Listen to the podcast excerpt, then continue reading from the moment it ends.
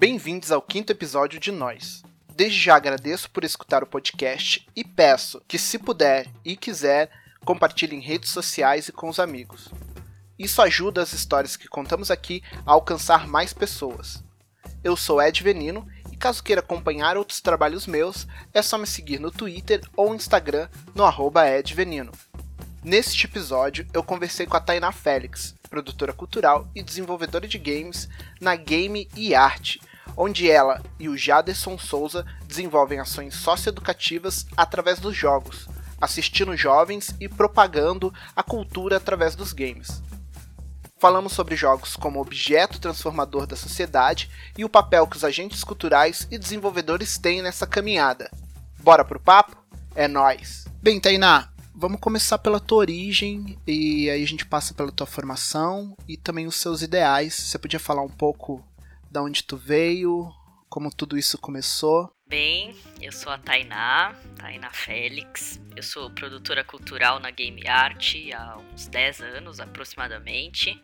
Sou atriz também e hoje uma aprendiz de roteirista para games. Então, tudo isso dentro dos últimos anos aí de atuação, profissão, desde o momento em que eu comecei a trabalhar na vida, assim, né? Então, desde as minhas contações de história ainda muito de infância com família. Eu tenho uma família muito grande, nordestina e tal. Acho que desde esse lugar assim da sala, da música, até o que eu fui fazer como uma desenvolvedora de games hoje, né? Então, a minha carreira ou a minha história, acho que ela começa muito antes, assim. Ela começa nesse lugar, né? De família grande, de lugar bacana para trocar histórias e tudo mais. Então acho que eu sempre fui uma criança que amou histórias, né? Então de contar e de ouvir, assim. Eu adoro poder sentar e ouvir minhas tias de 70, 75 anos contando as histórias de infância e adolescência delas. Então acho que a nossa carreira ela não começa quando a gente sai da, da escola ou quando a gente entra numa graduação, ela começa sempre, assim, ela ela tem a ver quando a gente, obviamente, tem o privilégio de poder escolher é, o que mais a gente gosta no mundo, assim. E eu adoro histórias, né? Então, acho que a minha carreira, ela começa nesse lugar, assim, de sempre gostar de ouvir e fazer histórias, né? Eu começo fazendo isso no teatro, que é a minha formação básica. Então, eu sou formada em Comunicação das Artes do Corpo pela PUC São Paulo e depois fui fazer uma, uma pós-graduação em gestão cultural no SENAC, para entender já aí dentro do mercado de produção cultural em São Paulo, com videogames especificamente, entender o que, que eu estava fazendo de um ponto de vista da gestão. Né? Então, durante os meus primeiros anos de formação, um pouquinho antes da nossa, do nosso papo aqui oficial, a gente estava falando sobre curso técnico né, e, e possibilidades. É, que a gente traz dentro da periferia e a primeira coisa que a gente tem e pensa assim são os cursos técnicos, né? E eu fui fazer um curso técnico ainda adolescente, aos 13, 14 anos, é, de teatro. Né? Então eu comecei fazendo curso técnico de teatro, finalizando o curso técnico eu já comecei a dar aula de teatro. Então esse foi meu primeiro emprego, que foi professora de teatro. Caramba, bem novinha? Bem novinha, eu tinha 16, 17 anos quando eu comecei a trabalhar. E Nossa, que massa. foi assim, e foi muito louco porque eu comecei na igreja, o que também é um outro atravessamento da minha da minha vida assim, da minha carreira, que é começar a fazer teatro na igreja, né? Que é um lugar onde você, enfim, tá ali na, curtindo e vivendo a sua religiosidade, etc e tal. É, e que você descobre um uma coisa que você gosta muito na vida. Que eu descobri ali dentro da igreja, na pastoral do teatro, como se chamava naquela época. É, não sei se ainda existe, enfim. É, há bastante tempo que eu já não participo mais da igreja e tudo mais, mas naquela época me fazia muito sentido criar em grupo. Ainda faz, né? Mas ali eu descobri que eu gostava muito de criar em grupo. Então por isso que eu digo que também a nossa carreira nunca começa na faculdade ou enfim, quando a gente tá pensando de fato nisso, ela começa sempre antes, né? Então ela começou ali também, nesse lugar que foi contar a história junto com pessoas em cena. E ali eu descubro que eu amo fazer teatro. E aí eu vou estudar e faço um curso técnico de teatro. E depois, obviamente, vou aí nessa sequência que é dar aulas de teatro e tudo mais. E aí fui pra faculdade fazer e aperfeiçoar o teatro. E já no finzinho da faculdade, ou seja, eu não falei de games ainda, né? Percebam aí. É, no finzinho da faculdade eu conheço o Jaderson, que pesquisava na época, no mestrado, a construção de conhecimento a partir do jogo. Então ele defendia uma ideia na dissertação dele que era possível construir conhecimento a partir do jogo em determinadas circunstâncias, características, com determinada mediação e etc e tal. E aquilo me encanta assim, porque eu já dava aula de teatro, né? Eu já acreditava que o teatro e a arte eram um espaço de troca de saberes. E aí me foi me apresentado um universo absolutamente novo para mim, que era o mundo digital, que era o mundo dos games, que eu não fazia parte eu não era uma jogadora. Então, às vezes as, as, pessoas me perguntam isso, né? Nossa, mas você sempre jogou, assim, você teve aquela coisa da infância, dos videogames, dos consoles retrôs, hoje retrôs, né? E eu falo, não, gente, não tive isso, né? É, mesmo porque também a gente não tinha acesso a isso, porque era muito caro, ainda é, né? Mas aquela época infinitamente caro para os meus pais poderem nos proporcionar esse tipo de diversão, entretenimento, enfim. É, nosso negócio era bola na rua, taco no máximo né? É, então, voltando, voltando ao futuro disso, que é pensar que eu não tive, não tinha esse acesso, esse contato com o mundo digital, então de fato foi uma apresentação muito nova para mim né? Que veio pelo Jaderson e pelo universo que ele pesquisava. Ele tinha uma ONG, que era a ONG Jogos pela Educação, aquela época, e ele levava já com a ONG é, essas atividades socioeducativas para as periferias. E eu achei aquilo incrível. E aí eu começo a trabalhar com ele na ONG Jogos pela Educação, viro diretora da ONG junto com ele. E a gente percebe que aquilo é muito bacana, aquilo é muito legal e nasce a Game Art, que é a empresa que a gente tem hoje. Então, esses últimos 10 anos foram de descoberta do universo digital como um universo de absoluta potência de não só das pessoas estarem juntas e poderem se comunicar e poderem trocar informações, mas também de criação, né, de criação das ideias delas, de possibilidade de contar histórias através de uma mídia tão interativa e basicamente interativa como é o videogame. Ou seja, eu começo lá atrás contando histórias e ouvindo histórias da minha avó e continuo aqui contando e criando histórias dentro dos videogames. Você já deve ter contado essa história inúmeras vezes, né? Essa, essa trajetória de. Não, só depois de adulta comecei a jogar games. Porque ainda por uma, uma outra motivação, né? Não foi nem só por causa da, da diversão em si, da, do que aquilo proporcionava como entretenimento, mas porque o videogame você viu uma possibilidade de ser um veículo transformador, né? Exato, exatamente. Então eu entro muito mais dentro desse lugar, assim, com esse objetivo de, nossa, por que, que as pessoas passam tanto tempo fazendo isso, né? É uma atividade humana em que as pessoas passam muito tempo fazendo. E como isso move, assim, eu vi as crianças jogando, ainda na época da, da Jogos pela Educação, da ONG, e dizia, gente, mas como elas ficam imersas naquilo? né? Como é que isso acontece? Que processo é esse, né? Como é que a gente pode potencializar coisas interessantes dentro desse espaço que é tão é, bacana para elas, assim, que elas se sentem tão à vontade, né? Então aquilo para mim era incrível, da mesma maneira que eu vi esse potencial dentro do, do, do, do teatro. Né, que para mim já era transformador e já era transformador poder dar aula. Eu já dava aula na periferia também de teatro é, e outra ONG, né? Enfim, eu sempre andei no terceiro setor, assim, né? Até encontrar o Jaderson, eu já andava no terceiro setor, dando aula e tudo mais. É... Então, para mim, era, era esse espaço primeiro. O videogame ele entrou na minha vida como esse espaço do tipo, uau! É também um lugar incrível onde as pessoas podem se construir e serem melhores, assim, sabe? Então, primeiro foi aí. E depois foi tipo, nossa, como isso é divertido. Nossa, a gente pode passar muitas horas fazendo isso. Nossa, dá pra criar histórias fazendo isso. E assim foi, sabe? Então foi um caminho de, primeiro, uau, que potencial incrível, socioeducativo, de aprendizagem, de arte, etc. para depois a coisa do, meu Deus, isso é muito divertido, que legal, bacana. para depois perceber que era também um espaço de criação, sabe? Que podia ser meu espaço de criação, mas que também podia ser espaço de criação de muitas outras pessoas que eu não via criando.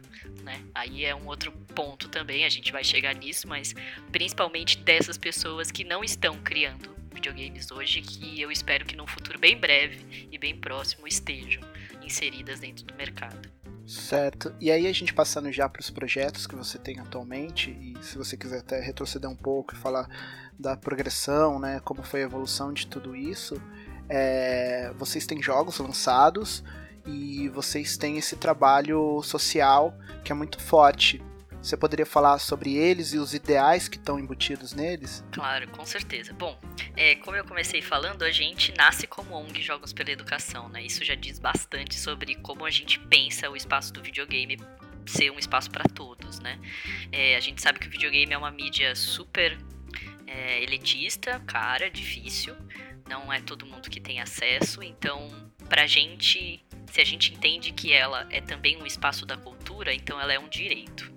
Então, esse é um, um, uma das nossas ideias que são ideais também, que estão dentro desse conjunto de, de, de, valores que a gente acaba carregando desde a época dos Jogos pela Educação até agora, né? Então, com a Game Art. Isso também dentro da construção dos nossos jogos, né? Então, é claro que depois que a gente se transformou né, de ONG para Game Art, a gente passou a prestar serviço e transformar essa, essas atividades socioeducativas no nosso ganha-pão, né? Então, é, para além de entender também que a gente fazia um trabalho social à época da Jogos pela Educação, a gente queria é, transformar aquilo numa coisa sustentável para a gente também, né? Enquanto pessoas, trabalhadores, criadores e tudo mais.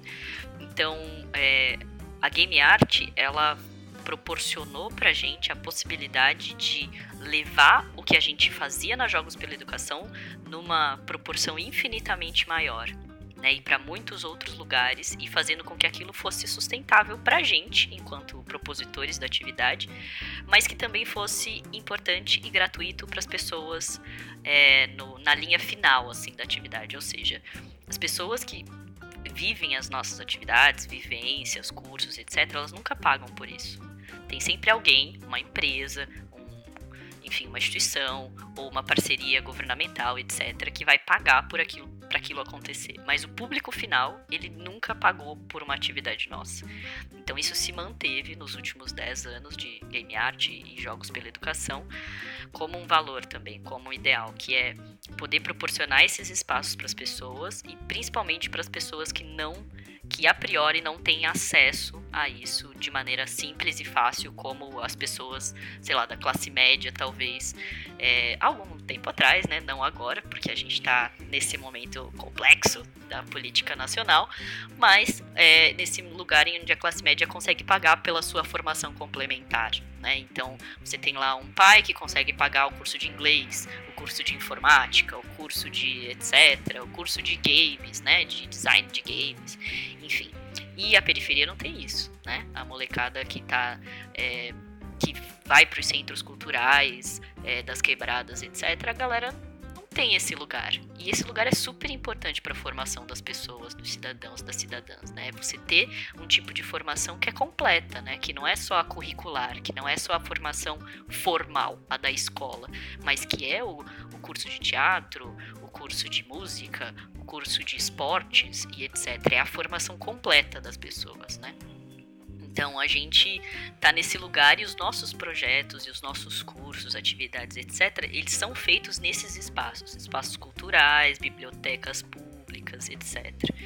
Então pra gente isso é muito importante e vem sendo uma marca nossa a, desde sempre, assim. Último curso que nós fizemos, que foi especificamente um curso de desenvolvimento de games na quebrada, no projeto PAC, que é o Projeto Amigos da Criança, ele ocorreu em 2019, infelizmente não pôde ocorrer em 2020 devido à pandemia, enfim, a tudo isso que a gente está vivendo também de complexo nos últimos dois anos quase. É, mas em 2019 a gente pôde fazer esse curso com o pessoal do PAC. Então, Jaderson eram duas turmas, né? As turmas dos pequenininhos faziam atividades socioeducativas comigo, com videogame, e os mais velhos faziam o curso de desenvolvimento de games com o Jaderson. E depois de seis meses aproximadamente, saíram 14 protótipos, né? É, e pra gente é muito bacana poder estar tá nesse espaço onde a gente pode é, oferecer essa possibilidade de, né? Que é primeiro dizer assim, então, cara, tu pode fazer isso, né? Tu pode criar a sua ideia, o seu jogo, a sua história, a sua arte, a sua trilha, né? Então, seja dentro do videogame ou em qualquer outra mídia, linguagem, enfim, mas dentro do videogame existe essa possibilidade, existem essas engines, que são assim gratuitas, existem essas daqui que são fáceis de baixar, existem essas daqui, enfim.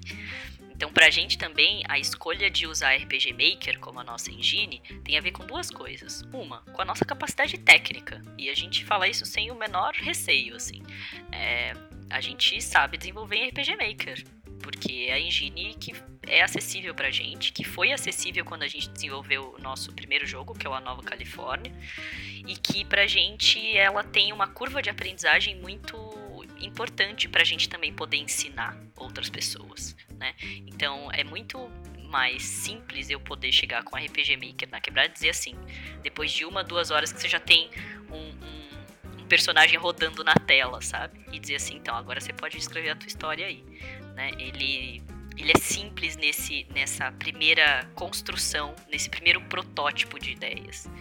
Então, a nossa escolha em fazer isso é a nossa escolha técnica, também de conhecimento técnico sobre o desenvolvimento, mas é também essa escolha política, de poder ensinar as pessoas numa engine de simples e de fácil aprendizagem. É, e daí a gente desenvolveu, enfim, nessa história toda, além das atividades socioeducativas e tudo mais, os nossos dois jogos. O A Nova Califórnia, que é uma adaptação de um conto da literatura brasileira, do Lima Barreto, um dos nossos grandes escritores pretos da história da literatura. Pouquíssimo valorizado enquanto escritor, mas um dos grandes gênios da literatura brasileira. E a gente pega um conto dele, que é o A Nova Califórnia, tem esse mesmo nome, e transforma numa vivência de ganância. A gente queria muito que as pessoas, ao jogarem a Nova Califórnia, sentissem essa experiência de ganância, assim, né? Porque a gente achou que, lendo o, o texto, a gente tinha uma sensação muito louca de que aquilo era tão atual e é um conto de 1910, né? E a gente lia o texto e dizia: Nossa, mas isso é muito atual, a gente ainda é muito ganancioso, né? Então a gente brinca que é o diversão sadia com ossos humanos, né? Então é a nossa frase para uma nova Califórnia. e o Amora é o nosso segundo jogo, que foi construído num primeiro protótipo na Global Game Jam de 2018, que teve como tema central geral a palavra transmissão e a gente resolveu falar sobre transmissão de amor.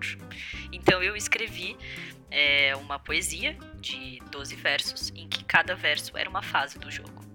E você vivencia essa experiência complicada e complexa de amar alguém que não é da sua espécie.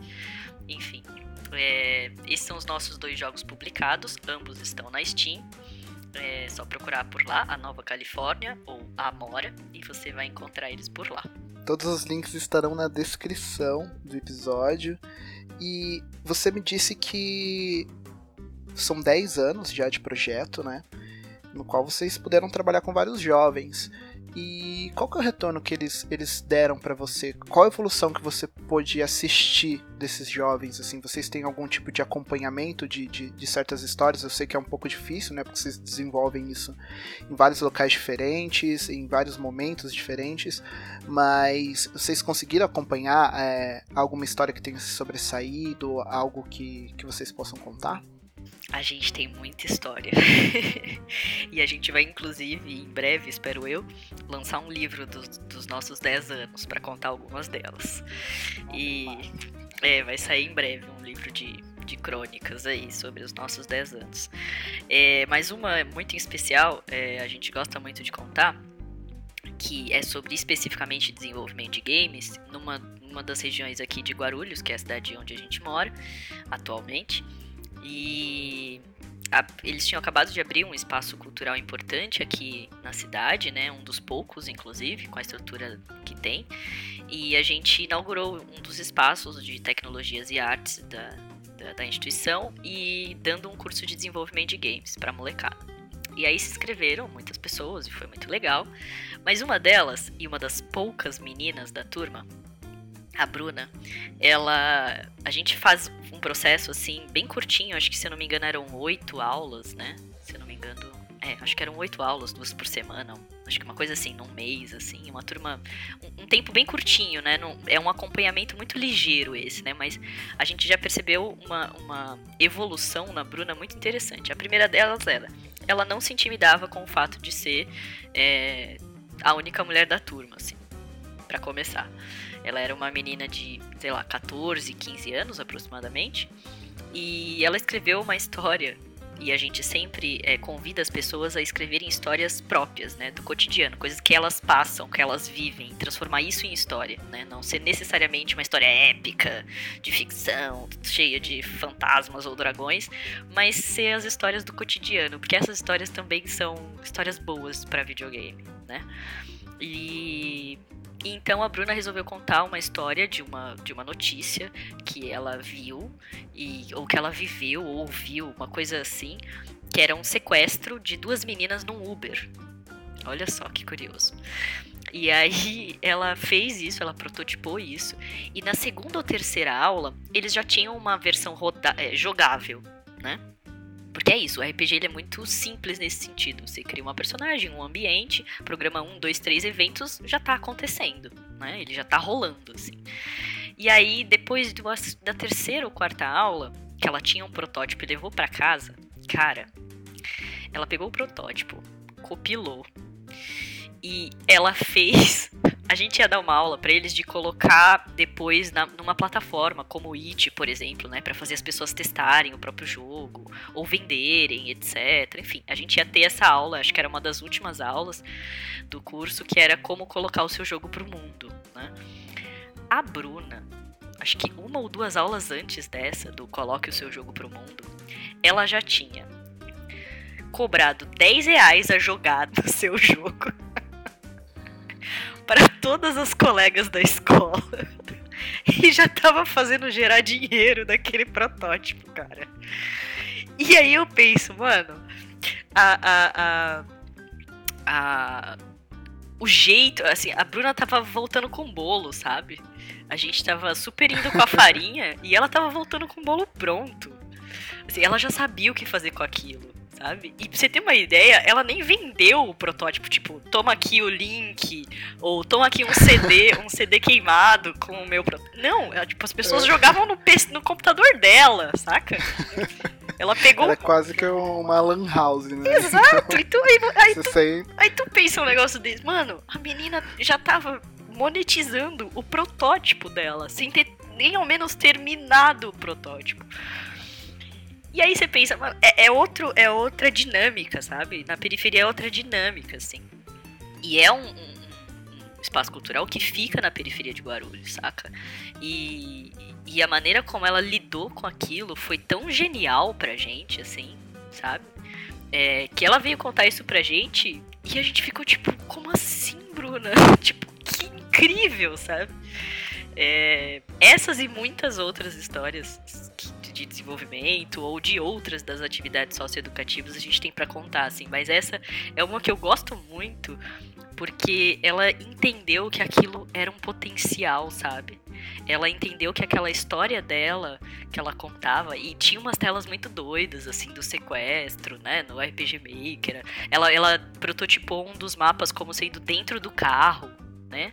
Então foi muito criativo isso também e como ela, ela colocou a outra personagem que seguia ela. Enfim, foi tudo muito condensado em um mês, mas que teve um tipo de aproveitamento por parte dela muitíssimo interessante.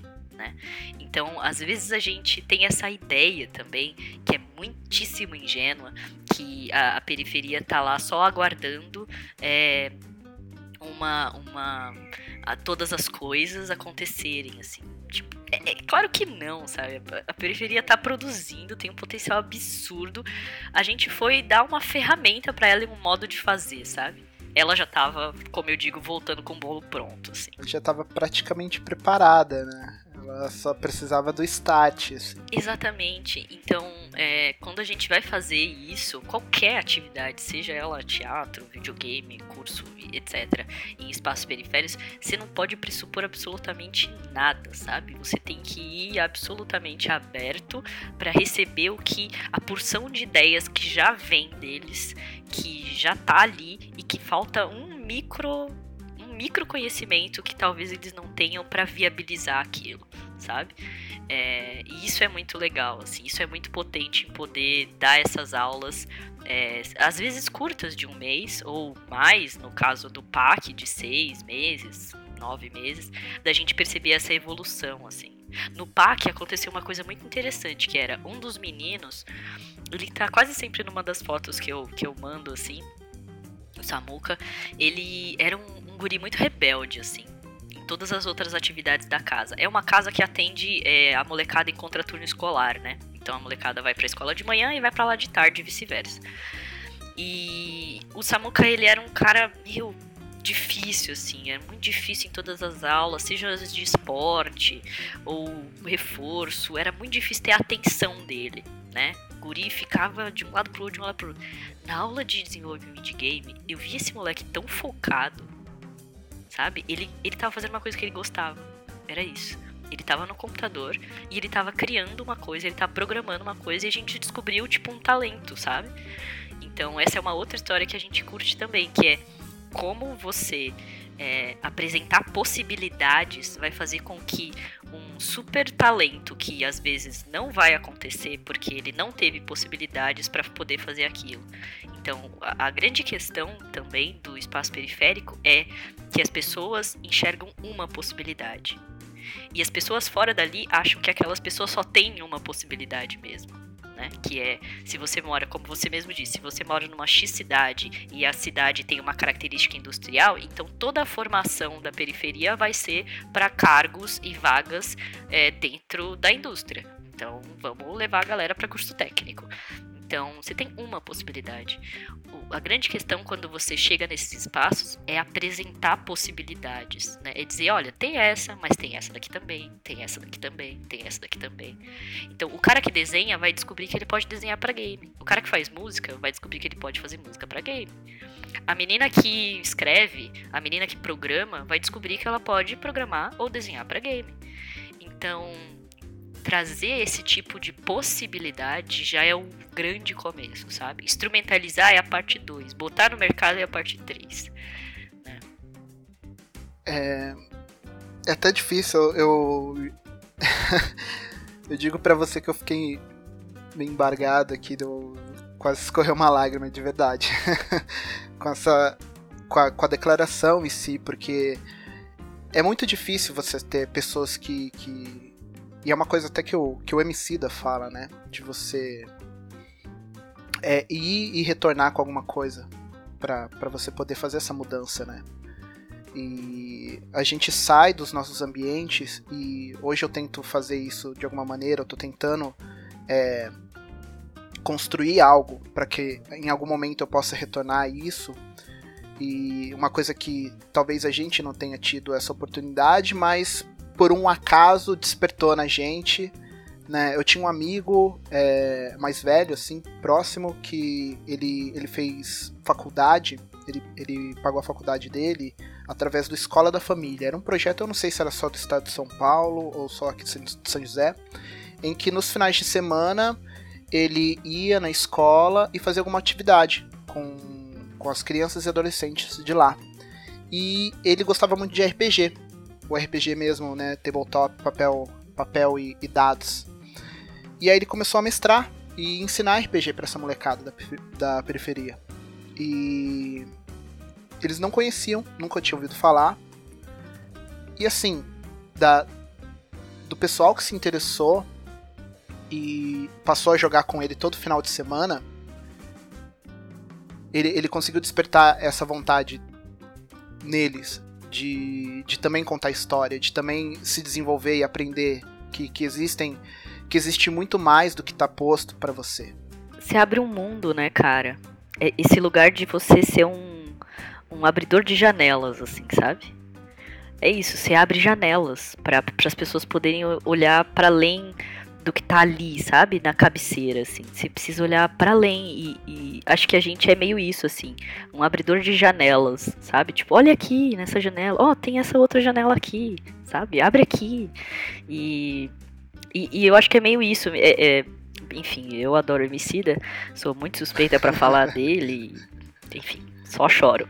Mas não, nem vou entrar no assunto pra não chorar.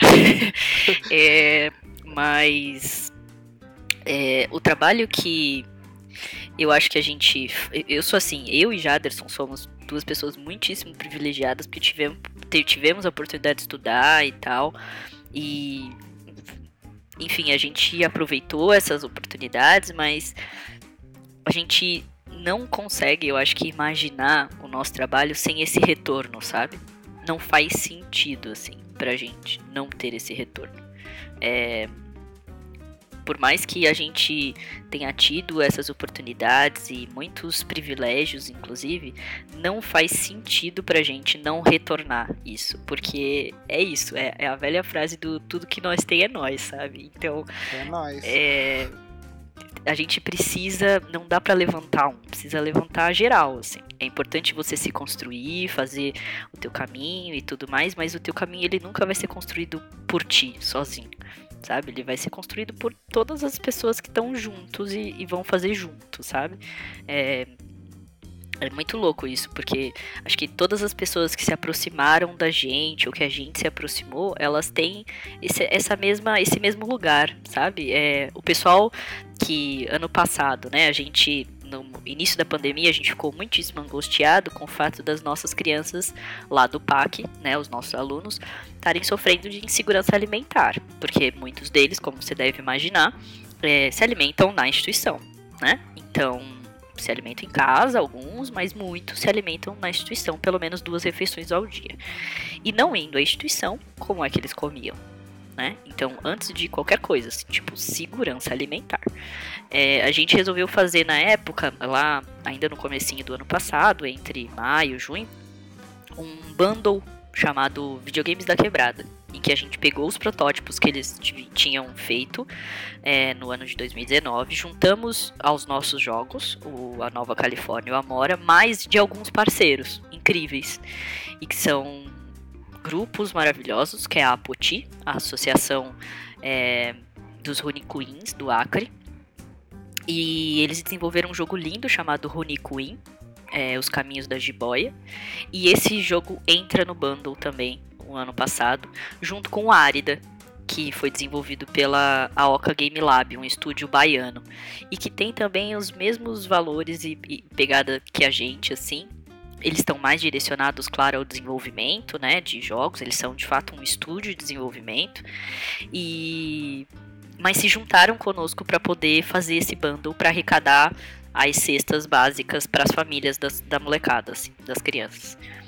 E acho que a gente foi nesses últimos anos conhecendo essa galera, sabe, dentro da indústria de games, assim, essa galera que está muito interessada em transformar, sabe? Em transformar para todo mundo. Não transformar só para um, dois ou três estúdios, mas transformar para todo mundo, assim. Porque é isso, não faz sentido se não for para todo mundo, saca? É muito louco essa sinergia, né? As pessoas que vão aparecendo no caminho e tudo isso que a gente vai gerando e, e esse buzz que vai ficando e né, o próprio exemplo da Bruna que conseguiu tirar ali a ideia de comercializar o, o game dela no colégio e ela acabou virando um, um elemento transformador, né? Porque é, é, ela tá ali no curso, é, é, uma pessoinha, e aí ela vai pro colégio dela, leva isso, e fui eu que fiz, olha aqui, sabe? E outras pessoas, né, é, amigos e amigas, vão conhecer esse outro lado a partir dela também. Não, e você não sabe, ela na quarta aula levou uma colega com ela. Então, olha né? só. Então é isso mesmo que você está dizendo, assim, você transforma uma pessoa num agente multiplicador, né? Daquela ideia, daquela visão, do tipo, ó, você pode criar também, né? Então isso é, é, é muito potente, sabe? É muito incrível. E aí nessa, nessa trajetória que vocês fizeram e até nessa mais recente se aproximando dos estúdios, você que tem um olhar de gestão, é, tem formação, né? que, que você acha da, do mercado brasileiro de desenvolvimento de games e como ele tem evoluído, assim? Olha, essa é uma pergunta que eu sempre gosto de responder, mas ela é muitíssimo ampla, né? Porque a gente nunca pode, acho que, olhar uma coisa sem esquecer a perspectiva, assim. Eu olho de uma perspectiva de ser uma mulher preta é, e desenvolvedora de game, uma aprendiz de roteirista, e do indie, do indie, do indie, do desenvolvimento, eu olho para a indústria de games, né? É, tendo lançado dois jogos é, dentro dessa indústria brasileira. Então eu sempre enxergo ela com muitas nuances, assim, porque ela é muito diversa nesse sentido, né? É, eu costumo sempre dizer que tem pelo menos um, umas três linhas, assim, de desenvolvimento é, independente no Brasil, né? A primeira, eu costumo dizer que é a uma primeira bem, bem tenra, que é a galera que desenvolve, é, mas não tá muito ligada ou não se interessa de fato pela indústria de games, né? Ou por atender as demandas do mercado. É a galera do underground. Né? Então vamos pensar na música, vamos fazer um paralelo com a música. Sabe a galera da música underground que toca nos lugares que ninguém conhece, que só aquele grupo específico conhece, é, e etc. Tem essa galera do desenvolvimento de game que desenvolve é, em sem dar conta dos ditames do mercado ou da indústria de desenvolvimento que desenvolve, que vive disso, que tem muitas dificuldades, claro, mas que desenvolve e circula os seus jogos em outras, em outros lugares, né, em outras plataformas, em, em ações locais, né, em ações do tipo fazer o seu arcade e colocar os seus jogos no seu arcade e fazer exposições com aquele arcade, sabe? Com seus jogos e com jogos de uma galera. Tem gente que faz isso.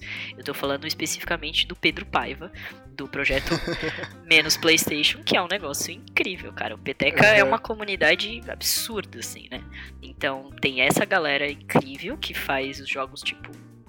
Não tô aí pro mercado e é incrível, que existam essas pessoas e esse tipo de desenvolvedor. É, tem uma segunda galera, assim, que é a galera que é desenvolve, que tá no mercado, bota seus jogos no mercado e tal, mas defende muito um ponto de vista, um jeito, um método de fazer jogo e respeitando determinadas questões ou, ou limites ou valorizando X ou Y questão da cultura e etc. E faz é, uma porção de coisas é, é, para colocar o seu jogo nesses dois lugares, assim, no lugar indie do indie, né, do local, do junto com as pessoas, mas também dentro de um lugar que seja comprado por todo mundo, seja visto por todo mundo, etc. Tenha certa visibilidade. E tem um terceiro que eu considero, por exemplo, o pessoal do, da Oca, assim, né? Que defende os seus valores, a sua história e faz um game de altíssima qualidade sob o ponto de vista do mercado. É, e tem uma galera que já está no mercado há muito tempo, são os grandes estúdios do Brasil, é, que já desenvolvem é, sem necessariamente focar, ou na verdade não focando no público nacional, assim, focando para fora, né? Já desenvolve com todos os, não só os métodos de criação, mas com o referencial de histórias ou de mecânicas, etc., que são já dentro do que a indústria de games já produz e já vem produzindo durante os longo dos anos, assim.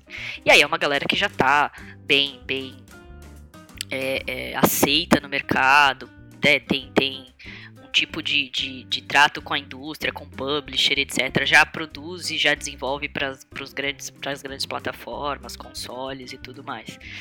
Então, é muito diferente, percebe? É, se eu for falar do desenvolvimento de games no Brasil, eu preciso saber de que lugar que eu tô falando. Né? Eu tô falando dessa primeira linha, eu tô falando da segunda, tô falando da terceira. Então por isso ele é muito diverso. Eu posso falar do desenvolvimento de games dessa última camada aí que eu comentei. E aí vai ser, você vai ter uma visão do que é o mercado e vai dizer, olha, ele tá crescendo, ele tá em super evolução, é, você tem investimentos vindo de vários lugares, você tem é, empresas daqui já migrando é, para o Canadá, por exemplo né? Tendo sedes filiais no Canadá, você tem, né? É uma visão do mercado. É, uma outra visão é dessa galera que está nesse entre lugar, ainda conquistando esses esses lugares ainda dentro da indústria. E tem essa outra galera que, mano, tá fazendo o seu rolê e não tá olhando para isso, né? Então, é por isso que é muito complexa essa essa essa resposta, mas eu, obviamente, consigo enxergar uma evolução, sim, não só é, de da popularização dos meios de produção, né? Assim, é, e não só dos meios do tipo hardware, né? É, computadores, etc., mas das formações também, né? é, acho que popularam nos últimos anos os cursos livres, os tutoriais na internet, etc., de desenvolvimento de game. Você vê hoje o governo falando sobre isso. Você vê hoje na propaganda do Ministério da Cultura ou no Ministério. Ministério da Cultura não, porque ele não existe mais, mas da Secretaria Especial de Cultura, enfim, não vou entrar nessa questão. É ou do MEC falando sobre formação técnica em design de jogos, né? Então você começa a, a, ver que o design de games ou os jogos digitais enquanto mídia passam a ser valorizados enquanto parte da indústria criativa, enquanto parte da economia criativa do país, ou seja, como um potencial de mercado. E isso faz com que, obviamente, não só investimentos, mas as universidades comecem a abrir cursos, os cursos técnicos comecem a abrir cursos, as pessoas comecem a, a falar sobre isso dentro das salas de aula como uma possibilidade de carreira. Né? Então, isso não tinha há 10 anos atrás, quando eu conhecia a ONG Jogos pela Educação e o Jadson. Quando a gente falava que ia levar videogame para a periferia como um espaço de educação informal, as pessoas riam da nossa cara. Então, hoje isso, as pessoas ouvem isso e dizem: é, não, isso é possível. Eu sei que o videogame de fato pode ser um espaço de troca de saber e tudo mais, um grande potencial, porque as pessoas já entenderam na cultura no Brasil que o game é um, uma potência, seja ela educacional, educativa, seja ela é, um potencial de mercado, seja ela uma carreira. As pessoas já começaram a, a adentrar nisso. Então, obviamente, o, o, setor vai ter uma evolução é, quase que natural, né? Entrando nesse lugar do imaginário coletivo, já construiu que isso é uma ideia possível. Então, todos os outros meios vão se articular para que isso de fato ocorra. Né? Seja a indústria, seja o mercado, seja os investimentos ou a formação de novos profissionais para a área. E onde que você acha que vocês colocam nisso? Ah, essa é a segunda próxima pergunta que sempre vem depois. Desculpa. Não, não, não. Gosto de responder. Não, não, eu não acho um problema responder, pelo contrário.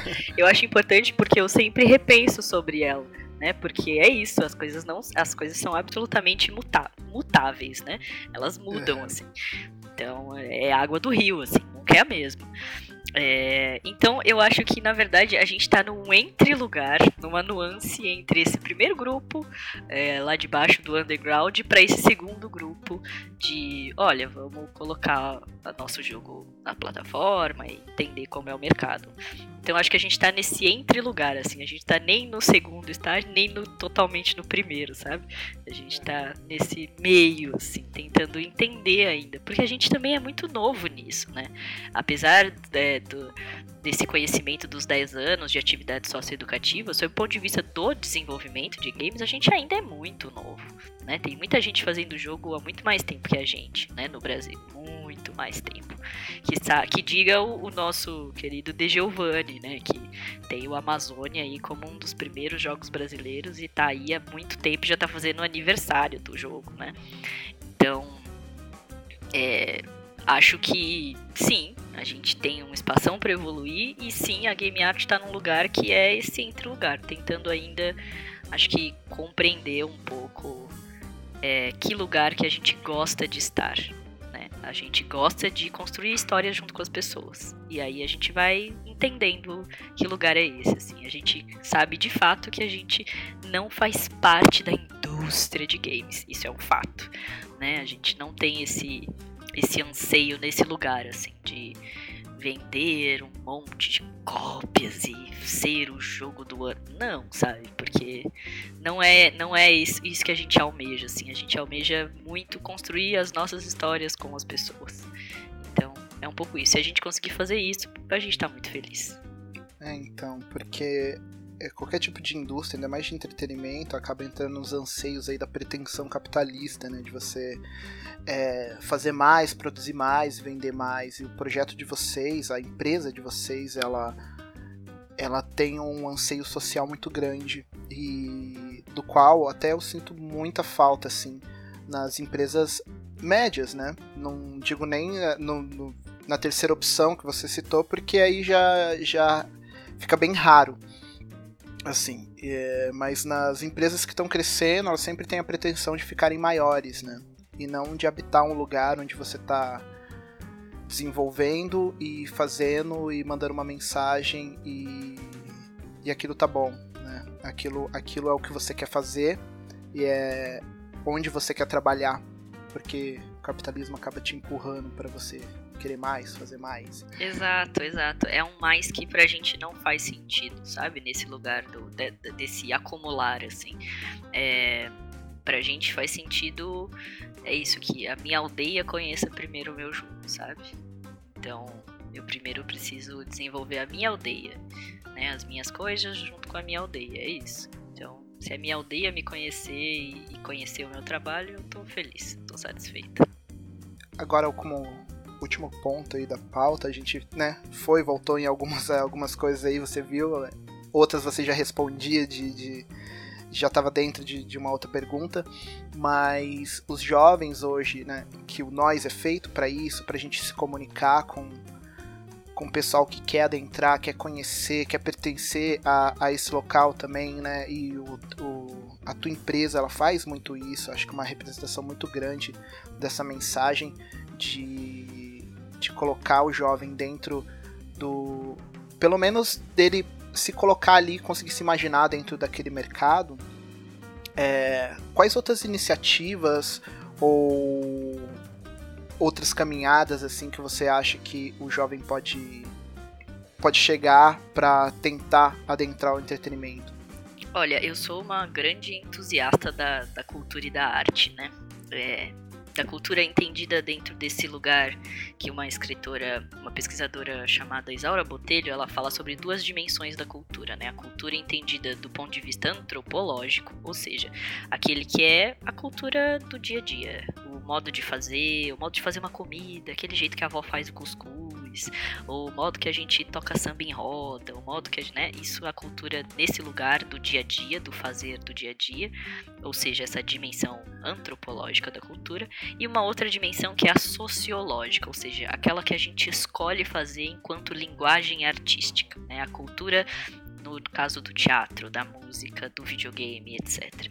Então eu acredito muito que dentro dessa visão é, a gente já faz cultura desde sempre, dentro dessa visão antropológica, né? A gente acorda e tem os nossos modos de viver, ser e estar, e isso é a nossa cultura e pouquíssimo conhecida. É... A cultura sociológica nessa dimensão, ela tem esse poder de unir as pessoas e de dar oferecer novos caminhos, sabe? Então, a cultura das linguagens artísticas, né? Ela tem é, um poder de conexão das pessoas, sejam com outras pessoas, sejam com novos trabalhos, ou seja, com novos lugares, assim. Então, o fato de eu ter estudado teatro me abriu um mundo que eu não conhecia aos 13, 14 anos. Né? Eu comecei a ler umas coisas com 13, 14 anos que eu, hoje eu penso e falo, meu Deus, mas eu lia, sei lá, tragédia grega com 14 anos. Que criança doida, né? É, mas isso me abriu um lugar que foi eu adoro mitos, o estudo de mitos, histórias e tudo mais. Então, isso começou ali, né? Mas eu também adoro música, né? E por que eu adoro música? Ah, meu pai começou.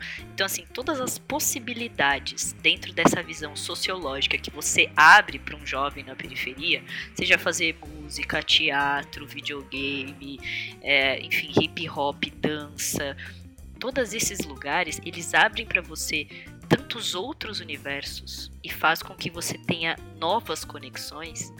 E aí eu vou para um lugar que é quase que físico, é, que é quanto mais conexões você faz, mais o seu sistema enquanto pessoa, ele tá afadado a permanecer no espaço. Por quê? Porque você tem mais armas, você tem mais ferramentas para conseguir viver, para conseguir elaborar novas formas de viver.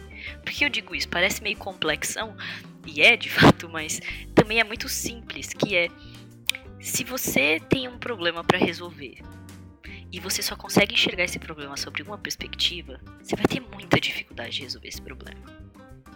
Mas se você tem muitas visões sobre aquele problema, você tem, vai ter muito mais facilidade de conseguir resolver aquele problema.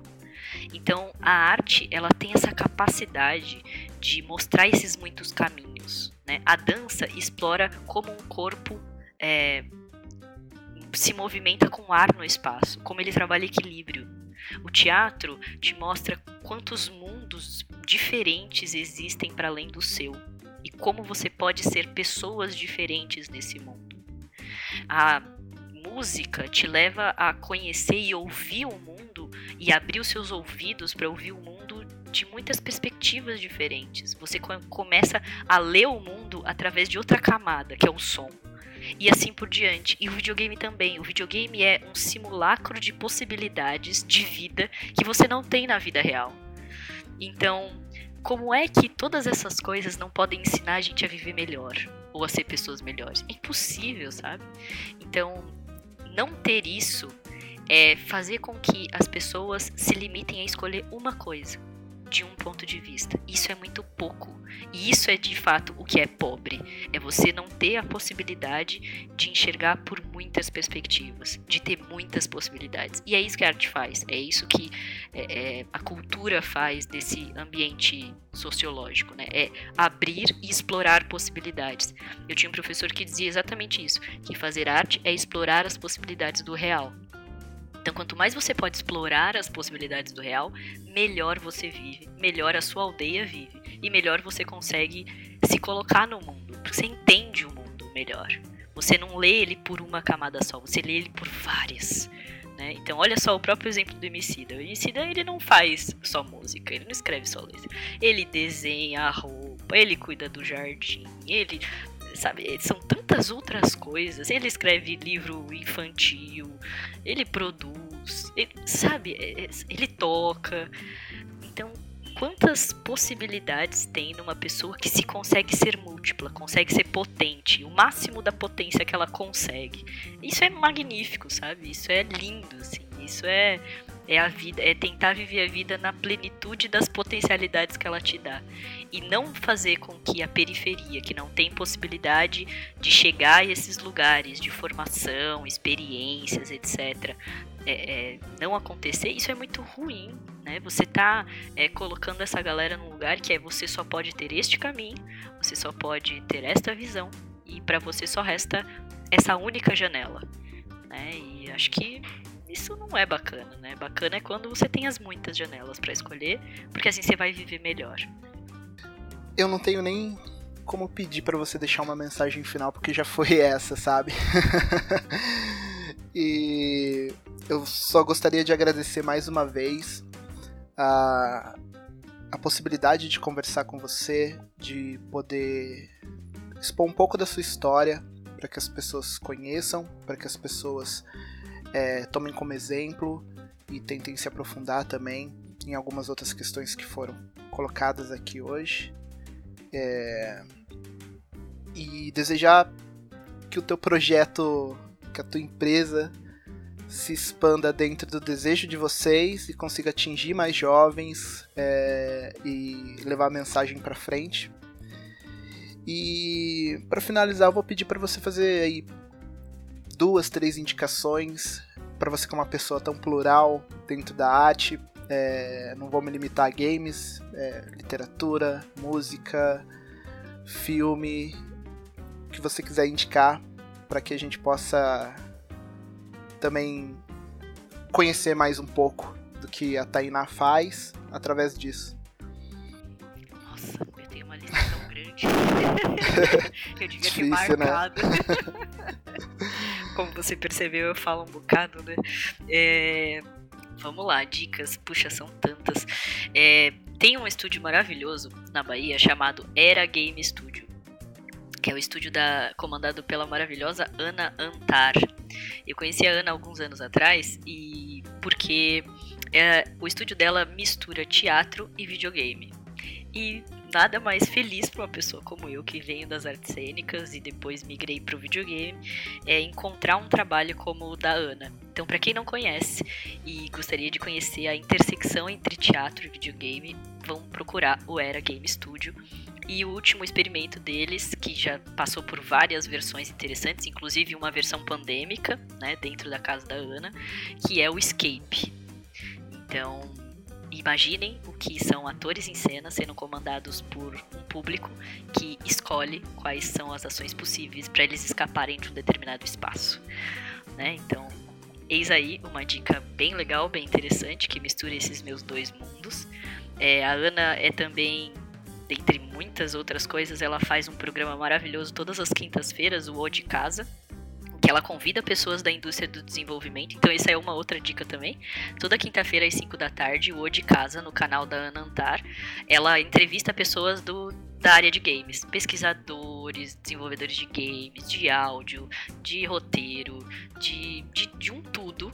Eu, na, duas semanas atrás ela falou sobre games e fascismo. Nossa, foi um programa divino, assim, divino. Então é uma outra dica também aí pra galera que curte ouvir um pouco sobre a mídia e pesquisar, estudar, enfim. Ela tá lá toda quinta-feira às 5 da tarde. É, ela é também organizadora nacional da Woman Game Jam, né? Então, olha, é uma super indicação. Grande Ana. É, agora, outras coisas que não são necessariamente relacionadas a game e que eu gosto muito. É, eu sou apaixonada por música, preta. E há muitos anos eu descobri o Alabama Shakes e o Jaderson brinca comigo que é o CD que eu ouço em repeat, assim, todos os dias. Mas o Sound and Color deles é um álbum maravilhoso que eu gosto muito. E é uma banda norte-americana, estadunidense mais especificamente. É muito boa e que eu adoro. Amo ouvi-los. E vamos lá, música. É... Ah, livro. Eu tô lendo um livro bem legal chamado Aquelas Cartas. Essa é pra mulherada. É um livro organizado pela Winnie Bueno, que é uma maravilhosa, tem um trabalho incrível que é a Winiteca. Ela fez o Tinder dos livros, já ouviu falar? Não. Putz, tem que conhecer a Winnie. Ela fez o, o, Tinder dos livros. Ela conecta as pessoas aos livros. Ela tem uma grande biblioteca que, que conecta as pessoas a doação de livros, assim. Você precisa de um livro, pai, você entra lá. E é muito legal como o projeto acontece. E a Winnie, ela organizou um... É uma, é uma estudiosa preta incrível, tá terminando doutorado agora, inclusive. Ela organizou um livro chamado Aquelas Cartas. E o Aquelas Cartas, ele é uma coleção de cartas escritas por mulheres empreendedoras jovens, é, como se elas estivessem escrevendo para elas mesmas jovens, dando dicas sobre o mercado de trabalho.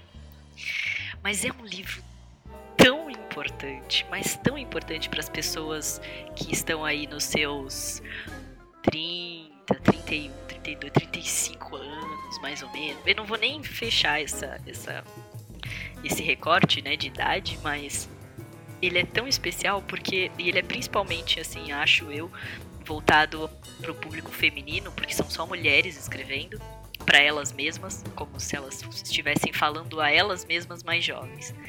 E cada carta é um universo de conselhos e dicas é, muito saudáveis sobre aspirações que toda mulher tem, é, toda mulher jovem tem quando se vê no mercado de trabalho. Todas as inseguranças, todos os lugares difíceis. É um livro que eu eu acho que ele tá me dando um tapa na cara a cada carta que eu viro, assim, sabe?